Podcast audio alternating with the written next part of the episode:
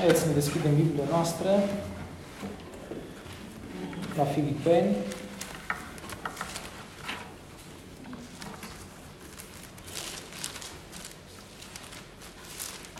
Capitolul 2 și vom citi de la versetul 12 la versetul 30. Filipeni 2, de la versetul 12 la 30. Astfel, dar, prea iubiților, după cum totdeauna ați fost ascultători, duceți până la capăt mântuirea voastră, cu frică și cu tremur, nu numai când sunt eu de față, ci cu mult mai mult acum în lipsa mea.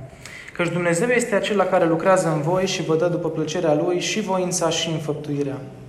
Faceți toate lucrurile fără cârtiri și fără șovăieli, ca să fiți fără prihană și curați copii ai lui Dumnezeu, fără vină în mijlocul unui neam ticălos și stricat în care străluciți ca niște lumini în lume ținând sus cuvântul vieții, așa ca în ziua lui Hristos să mă pot lăuda că n-am alergat, nici nu m-am ostenit în zădar. Și chiar dacă va trebui să fiu turnat ca o jertfă de băutură peste jertfa și slujba credinței voastre, eu mă bucur și mă bucur cu voi toți. Tot așa și voi bucurați-vă și bucurați-vă împreună cu mine. Nădăjduiesc în Domnul Isus să vă trimit în curând pe Timotei, ca să fiu și eu cu inimă bună când o să am știri despre voi. Căci n-am pe nimeni care să-mi împărtășească simțirile ca El și să se îngrijească într-adevăr de starea voastră. Cei drept, toți umblă după foloasele lor și nu după ale lui Isus Hristos. Știți râvna lui încercată, cum ca un copil cu tatălui a lucrat ca un rob împreună cu mine pentru înaintarea Evangheliei. Pe el dar nădăjduiesc să vi-l trimit, de îndată ce voi, voi vedea ce întorsătură vor lua lucrurile cu privire la mine. Și am încredere în Domnul că în curând voi veni și eu. Am socotit de trebuință să vă trimit pe Epafrodit, fratele și tovarășul meu de lucru și de luptă, trimestrul și slujitorul vostru pentru nevoile mele. Căci dorea fierbinte să vă vadă pe toți și era foarte mâhnit pentru că aflaserăți că a fost bolnav. Cei drept a fost bolnav și foarte aproape de moarte, dar Dumnezeu a avut milă de el. Și nu numai de el, ci și de mine, ca să n-am întristare peste întristare. L-am trimis dar cu atât mai, mai în grabă, ca să-l vedeți și să vă bucurați iarăși și să fiu și eu mai puțin mâhnit. Primiți-l deci în Domnul cu toată bucuria și prețuiți pe astfel de oameni, căci pentru lucrul lui Hristos a fost el aproape de moarte și și-a pus viața în joc ca să, se, ca să împlinească ce lipsea slujbei voastre pentru mine. Amin. Să ne rugăm. Doamne, te rog să ne vorbești din cuvântul Tău în această dimineață. Doamne, te rog să ne ajut să nu fim dintre acei care umblăm după foloasele noastre, Doamne, te rog să ne ajut să ne ducem mântuirea până la capăt, în frică și ascultare de Tine. Te rog să ne deschizi inimile și mie să-mi dai cuvânt. Amin. Vă rog să ocupați loc.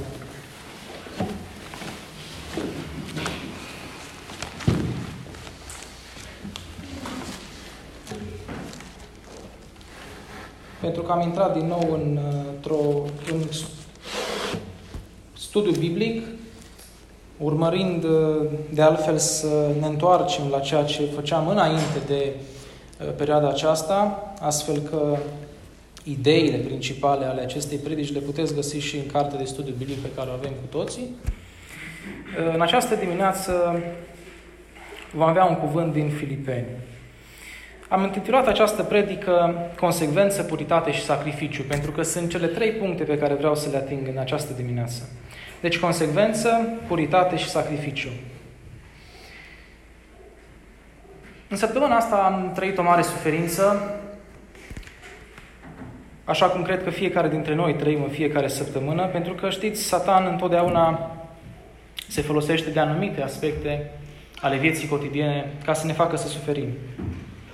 Și mi-am dat seama în săptămâna asta că cel mai mare pericol este să credem că mântuirea se dobândește prin lege, prin fapte, și nu fapte puține, ci multe până la extenuare, și dacă nu le facem, ne pierdem mântuirea. Nu vă lăsați duși în eroare de, de, de unii care cred astfel. Căci Dumnezeu, așa cum știm, lucrează în noi și voința și înfăptuirea. Căci nimica din ceea ce fac eu nu mi-aparține mie, ci este prin harul Lui. Și eu nu le fac pentru ca să obțin mântuirea, eu le fac pentru că sunt recunoscător că am obținut mântuirea. Așa că haideți să ne deschidem ochii în această dimineață, să fim atenți la cele trei puncte și să vedem cum am câștigat noi mântuirea, dacă am câștigat-o noi, dacă ne-a fost dată, Și ce înseamnă să fim puri și să facem acte de sacrificiu? Primul punct este următorul. Dumnezeu ne cheamă să lucrăm afară ceea ce lucrează El înăuntru. Deci Dumnezeu ne cheamă să lucrăm afară ceea ce El lucrează înăuntru. Frați și surori, suntem conștienți că nimic din ceea ce se află în afară, în comportamentul nostru, după ce am fost mântuiți, sau noi înșine, în actul mântuirii, nu, în actul mântuirii, nu ne aparține nouă înșine. Și faptul că Dumnezeu a cercetat sufletele noastre este lucrul care ne-a făcut pe noi să fim altfel. Uitați-vă doar la cei care sunt în lume. Noi ne rugăm pentru ei, dar uitați-vă cu ce liniște se duc către iad, cu ce calm se îndreaptă spre calea păcătoasă. Pe când noi știm că la momentul cercetării Duhul Sfânt nu ne-a dat pace. A fost o cercetare, o frământare în inimile noastre spre schimbare. Noi suntem lipsiți de putere înainte acestei lumi. Dacă Dumnezeu nu ne dă puterea necesară să o învingem. Și noi nu suntem într-o situație mai brează decât cei din lume pe care am amintit, pentru că și noi suntem ispitiți și cădem adesea. Și spuneam acum două săptămâni că păcatul este o anomalie, pentru că noi nu înțelegem cum se poate ca un om născut din nou să păcătuiască. Este o fără de lege, este o absență a legii. Și totuși Dumnezeu ne primește. Duhul Său cel Sfânt pune regret și lacrimi pe fețele noastre, chiar și atunci când păcătuim. Și punctul de la care am plecat, să facem afară ceea ce El lucrează înăuntru, înseamnă că să arătăm o viață creștină practică. Dacă El înăuntru a lucrat mântuire prin har, noi să nu lucrăm în afară o mântuire prin fapte. Să avem impresia că dacă facem mult, vom avea grație din partea lui Dumnezeu, ci să facem lucrurile ca mulțumire pentru Dumnezeu. El ne-a justificat, El ne-a făcut neprihăniți prin harul Său. Și știți cum suntem noi? Suntem ca niște copii săraci. Haideți să mă folosesc de copiii din Africa, care n-au un colț de pâine și n-au un pahar cu apă. Așa suntem noi în lumea aceasta păcătoasă. Și ne este sete. Și s-ar putea să trăim așa un timp. Și ne este foame. Și s-ar putea să trăim așa un timp. Dar vine Dumnezeu și ne dă acea felie de pâine. Pâinea vieții. Și ne dă acea, acel pahar cu apă. Apa vie. Asta e mântuirea. Pe scurt, Asta a făcut Dumnezeu pentru noi. Noi eram acei copii săraci. Dumnezeu vine cu acea bucată de pâine și cu acel pahar cu apă. Cum am putea noi să spunem că noi am găsit pâinea și noi am găsit apa? Când noi ne îndreptam spre moarte sigură, nu? Cine nu mănâncă un anumit număr de zile moare, sigur. Dumnezeu este Cel care ne-a dat această pâine și această apă. Și versetul 13 spune așa, că Dumnezeu este acela care lucrează în voi. El lucrează în noi și vă dă după plăcerea Lui și voința și înfăptuirea. Apostolul vorbește aici despre cei născuți din nou, despre cei mântuiți în sângele lui Hristos. Pentru că în sufletul, în sufletul acestora lucrează Dumnezeu.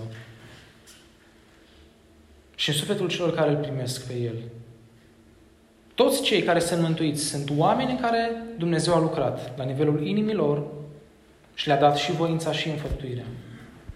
Suntem obișnuiți cu mulți oameni care spun L-am pe Hristos. Eu îl slăvesc pe Hristos. Ă, Domnul să fie binecuvântat. Însă uitându-ne la viețile lor, vedem că nu l-au pe Hristos.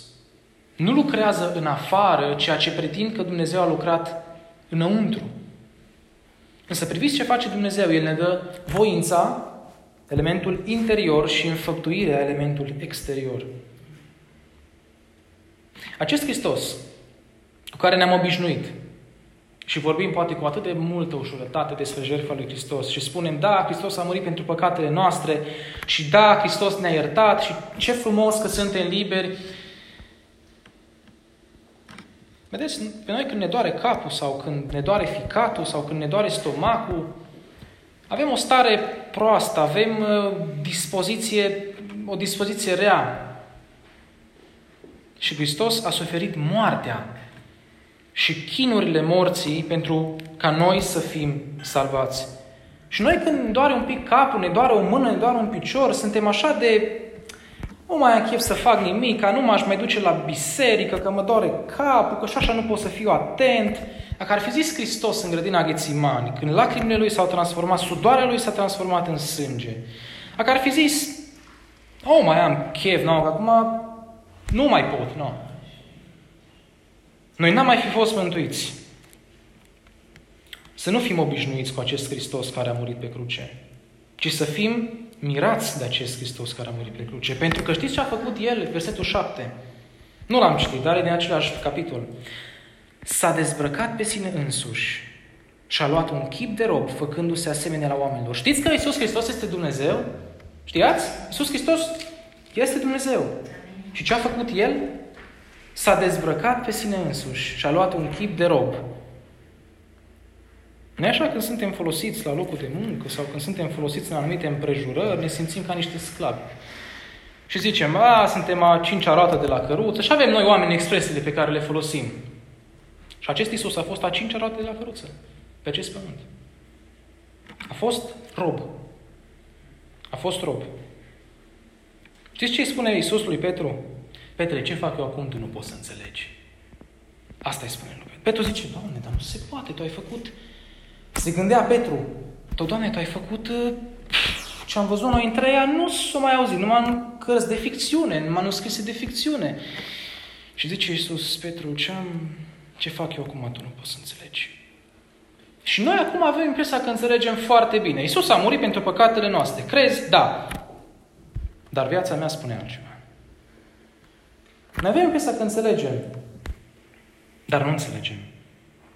Dacă nu ne apropiem de Cuvântul Lui Dumnezeu să vedem ce a făcut Hristos. Hristos și-a asumat ascultarea până la capăt. Dumnezeu face lucrarea aceasta în noi, datorită lui Isus Hristos. Și nu doar atât, nu doar despre lucrarea de mântuire este vorba, ci și despre lucrarea de sfințenie. Pentru că mântuirea atrage după ea sfințenia. Și noi avem garanția că sfințindu-ne prin puterea Duhului Sfânt care este în noi, vom fi lângă Hristos. Și știți de ce?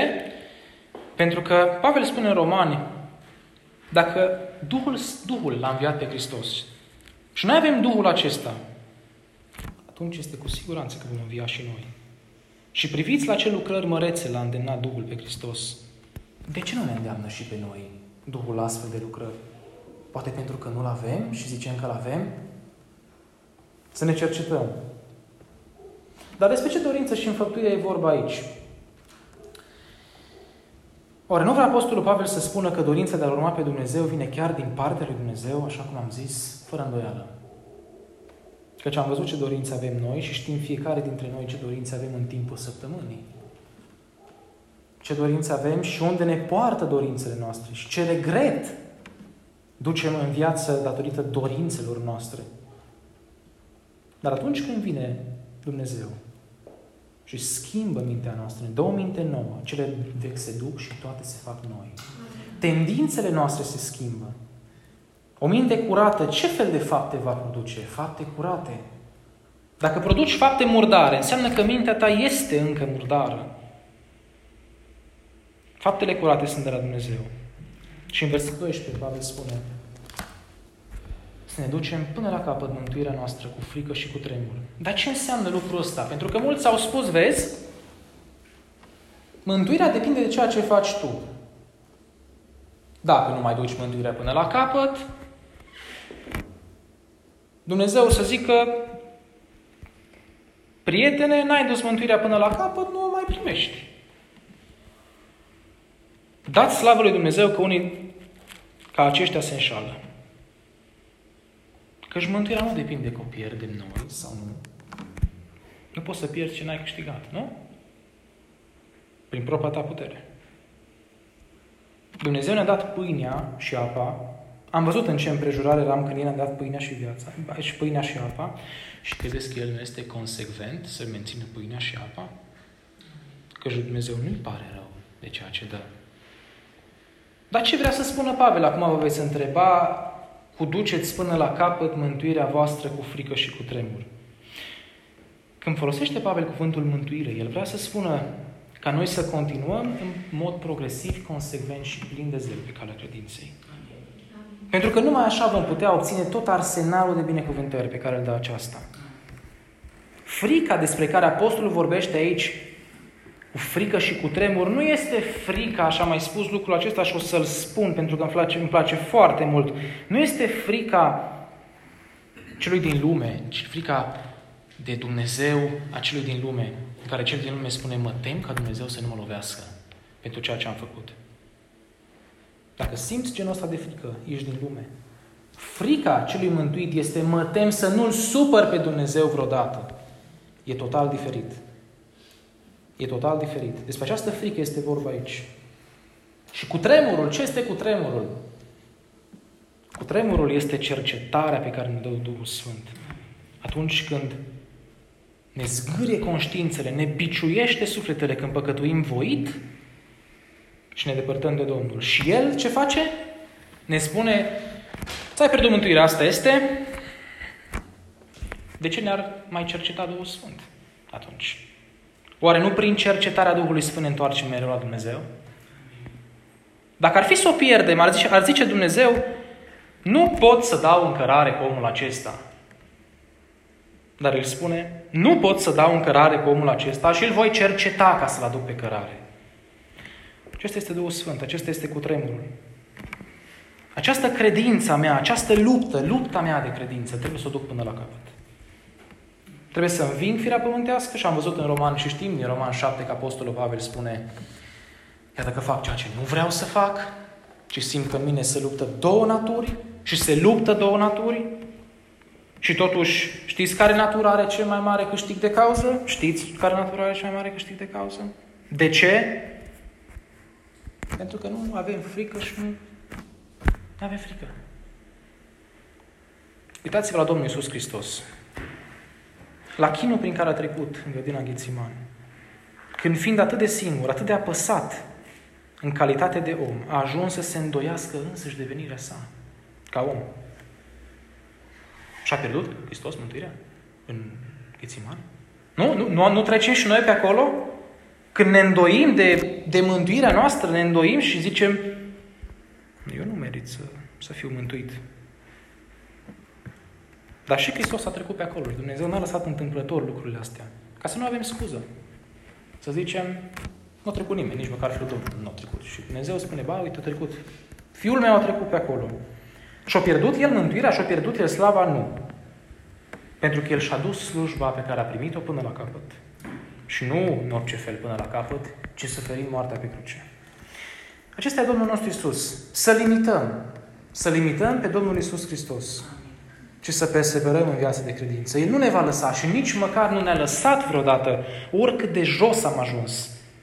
El nu ne-a lăsat niciodată.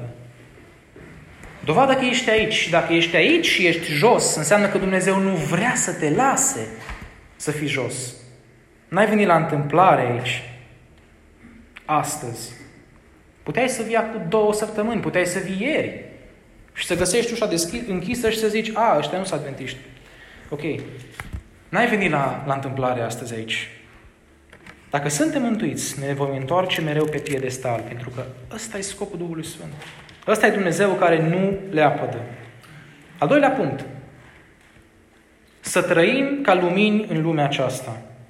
Ne-am înțeles starea, am înțeles care e scopul nostru pe acest pământ, să luptăm lupta cea bună a credinței, cu frică, cu cutremur până la capăt, dar Apostolul Pavel se teme că aceste îndemnuri s-ar putea transforma într-o teorie teologică, doctrinară, pe care să o știm la nivelul minții, să zicem, da, păi, nu, ce trebuie să faci ca să fii mântuit? Poți să întreb, puteți să întrebați pe oricine, ce trebuie să faci ca să fii mântuit? Păi să crezi, să te botezi și eventual după aceea să mergi la biserică, așa, cam când simți tu că foarte frumos teoretic. Dar Apostolul Pavel ne îndeamnă să trăim ca lumini în lumea aceasta. 14. Faceți toate lucrurile fără cârtiri și fără șovăieri. Nu știu dacă putea Apostolul Pavel în contextul ăsta aici din Filipeni să dea o palmă mai puternică Atenție, vorbind despre oameni născuți din nou în acest text. Să dea o palmă mai puternică celor din biserică. Cârtirea, comentariile pe care le avem, în legătură cu absolut orice, e cea mai mare palmă pe care ne poate da Scriptura. Dacă în fața mea aici s-ar afla, nu știu, cineva care aș vedea eu că face cu totul altceva decât uh, să fie în prezența lui Dumnezeu, nu știu, dacă ar citi o carte, aș vedea că citește Mara de Ioan Slavici. Și ar zice, uite, te rog, lasă că nu suntem la predică, nu știu dacă înțelegi. Ce credeți că ar face? Ar cârti, ar, s-ar ridica și ar pleca. Asta facem noi. Cârtim și cu șovăiel. Însă Pavel spune să faceți toate lucrurile fără cârtiri și fără șovăieli. Pentru Pavel toate lucrurile au legătură cu Dumnezeu. Faptul că mănânc, faptul că beau, faptul că mănânc un măr are legătură cu Dumnezeu, pentru că din El, prin El și pentru El sunt toate lucrurile, spune Pavel în Romani 11. Acum s-ar putea ca noi să fim uneori puși în situația să comentăm sau să judecăm datorită împrejurărilor în care ne aflăm. Ce facem? În niciun caz nu trebuie să procedezi la efectuarea acestor lucruri în continuare. Dar ce faci dacă nu poți? Trebuie să te depărtezi de lucrurile acelea.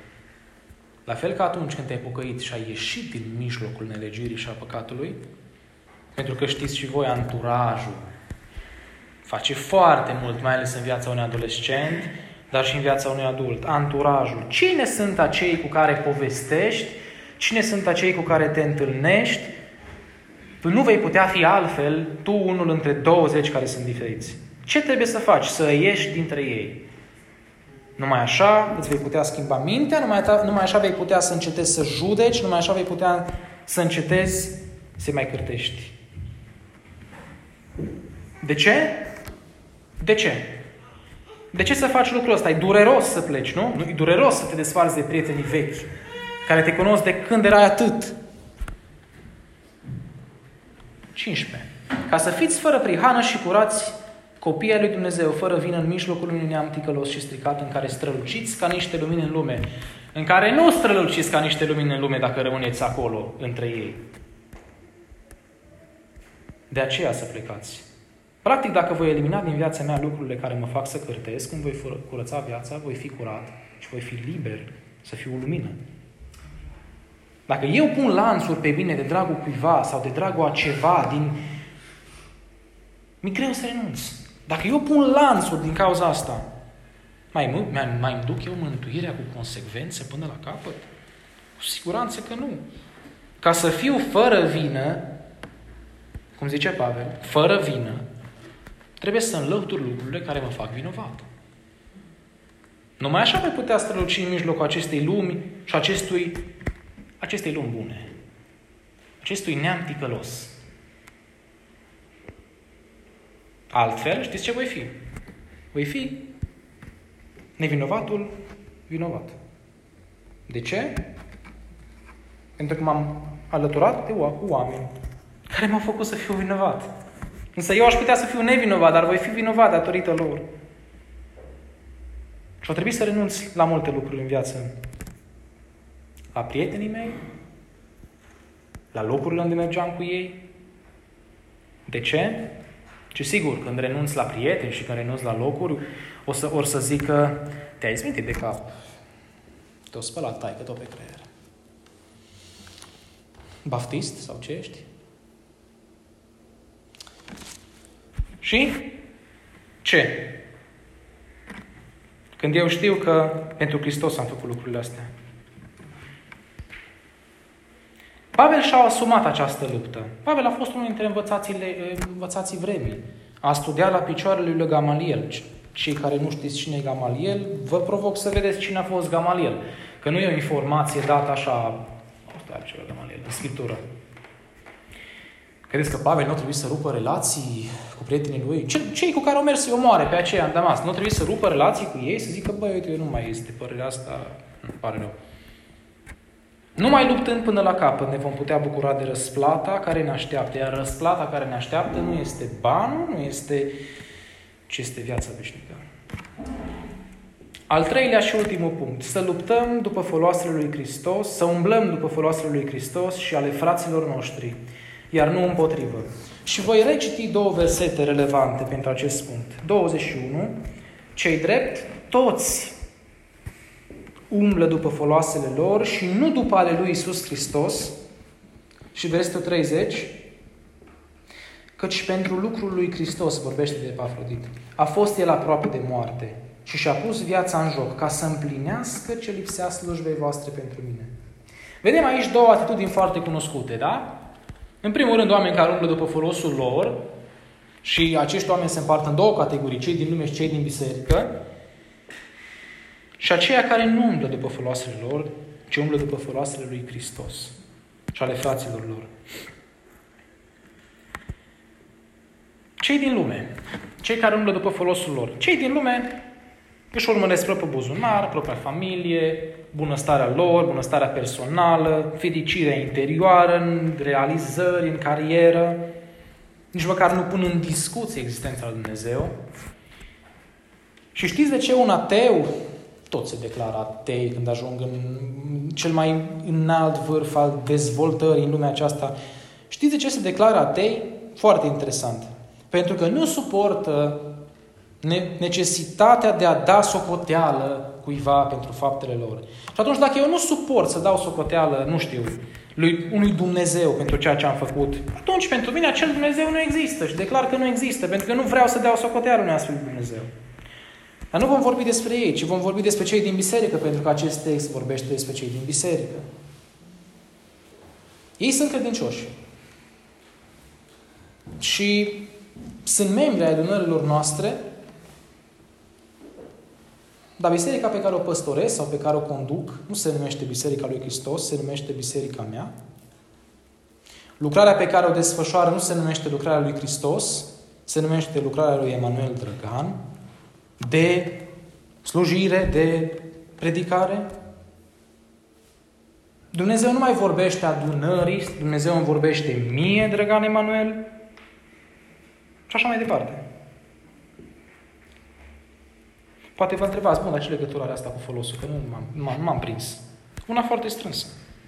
Căci dacă lucrurile se învârt totdeauna în jurul meu, eu sunt cauza, eu sunt efectul, eu sunt generatorul, eu sunt tot, atunci, a ce sună asta? Subiectivism, a ceva personal. Totul se învârte în jurul meu. Pavel spune, toți umblă după foloasele lor și nu după al lui Iisus Hristos. Căci oameni ca aceștia nu se întrec în modestie, umilință, pentru că modestia și umilința presupune să te jertfești de dragul altora. Dacă tu ești concentrat pe ceea ce faci tu, nici măcar nu o să-ți dai seama că nu te întreci în umilință și în modestie, în ascultare, să-i asculți pe ceilalți. Pavel scrie aici și numește pe aceștia toți. De ce îi numește toți? Că nu, nu sunt toți. Pentru că atât de mult că nu poți să găsești altul care nu e așa. De aia îi numește toți. De aia exagerează Apostolul Pavel și permite aici o exagerare. El îl aduce, după ce pune în față această teză, aduce, îl, aduce, îl aduce în discuție pe Epafrodit. Pe care știți cum îl numește? Haideți să vedem cum îl numește. Frate, tovarăș de... Dacă găsești versetul 25.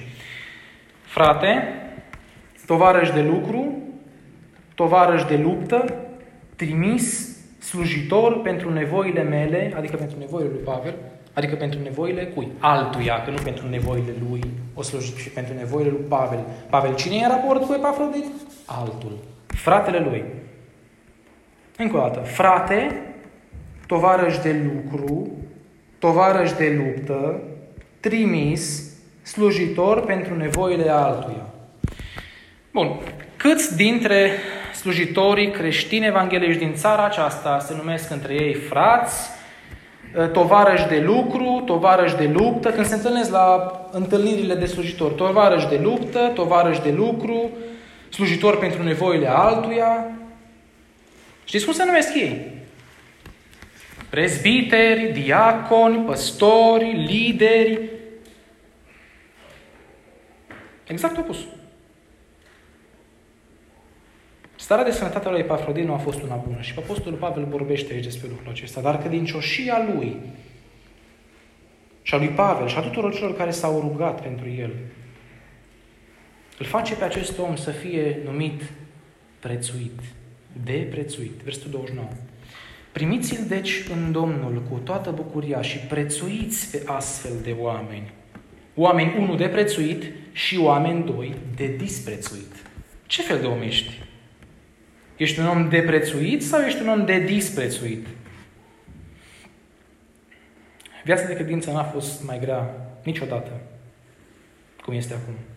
Căci lumea aceasta nu doar că a ajuns la marginea prăpastiei, dar asemenea unui covor ne trage și pe alături de ea. Noi stăm pe covor și suntem trași cu bisericile noastre spre prăpastia aceasta ca să ne nenorocim. Să nu renunțăm. Să nu renunțăm chiar dacă pătruim și datorită păcatului să fim mai atenți, mai vigilenți și mai motivați. Să nu renunțăm. Dacă renunțăm, nu facem decât să nu ne ducem la capăt credincioșia. Dar eu sunt încredințat că pe aceea pe care Dumnezeu i-a ales, El nu-i va lăsa să renunțe. Niciodată. Amin. Să ne rugăm în încheiere. Haideți să ridicăm în picioare.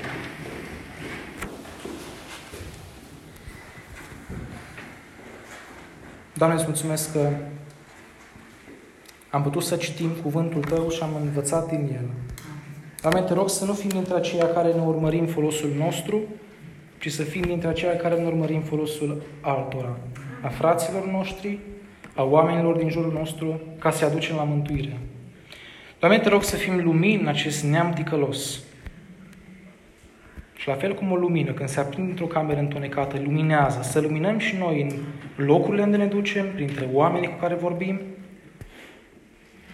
și dacă nu putem, Doamne, să ne aflăm între acei oameni fără să păcătuim, să luminăm acolo unde ne aflăm, în familiile noastre, Doamne, te rog să lucrăm în exterior ceea ce Tu ai lucrat în mod extraordinar și miraculos în interior. Ne-ai dat mântuirea prin Fiul Tău, care a murit pe cruce și care în ceasul morții te-a strigat și nu l-ai ascultat, pentru că purta asupra lui păcatul meu și al tuturor. Doamne, te rog să înțelegem lucrurile acestea, să ne conștientizezi, să ne lovești, Tată, cu o palmă ca să ne revenim. Căci nouă ne plac palmele lumii acesteia, însă nu ne place cercetarea Duhului. Te rog, Doamne, să ne cercetezi, să lucrăm în afară ceea ce Tu ai făcut în noi. Binecuvintează, Doamne, săptămâna aceasta în care am intrat, să nu ieșim de aici și aceste cuvinte să fi intrat pe ureche și să iasă pe alta și mergând acasă să plângem în pocăință, să ne evaluăm și să ne schimbăm. Dă-ne putere, Tată. Amin. Amin.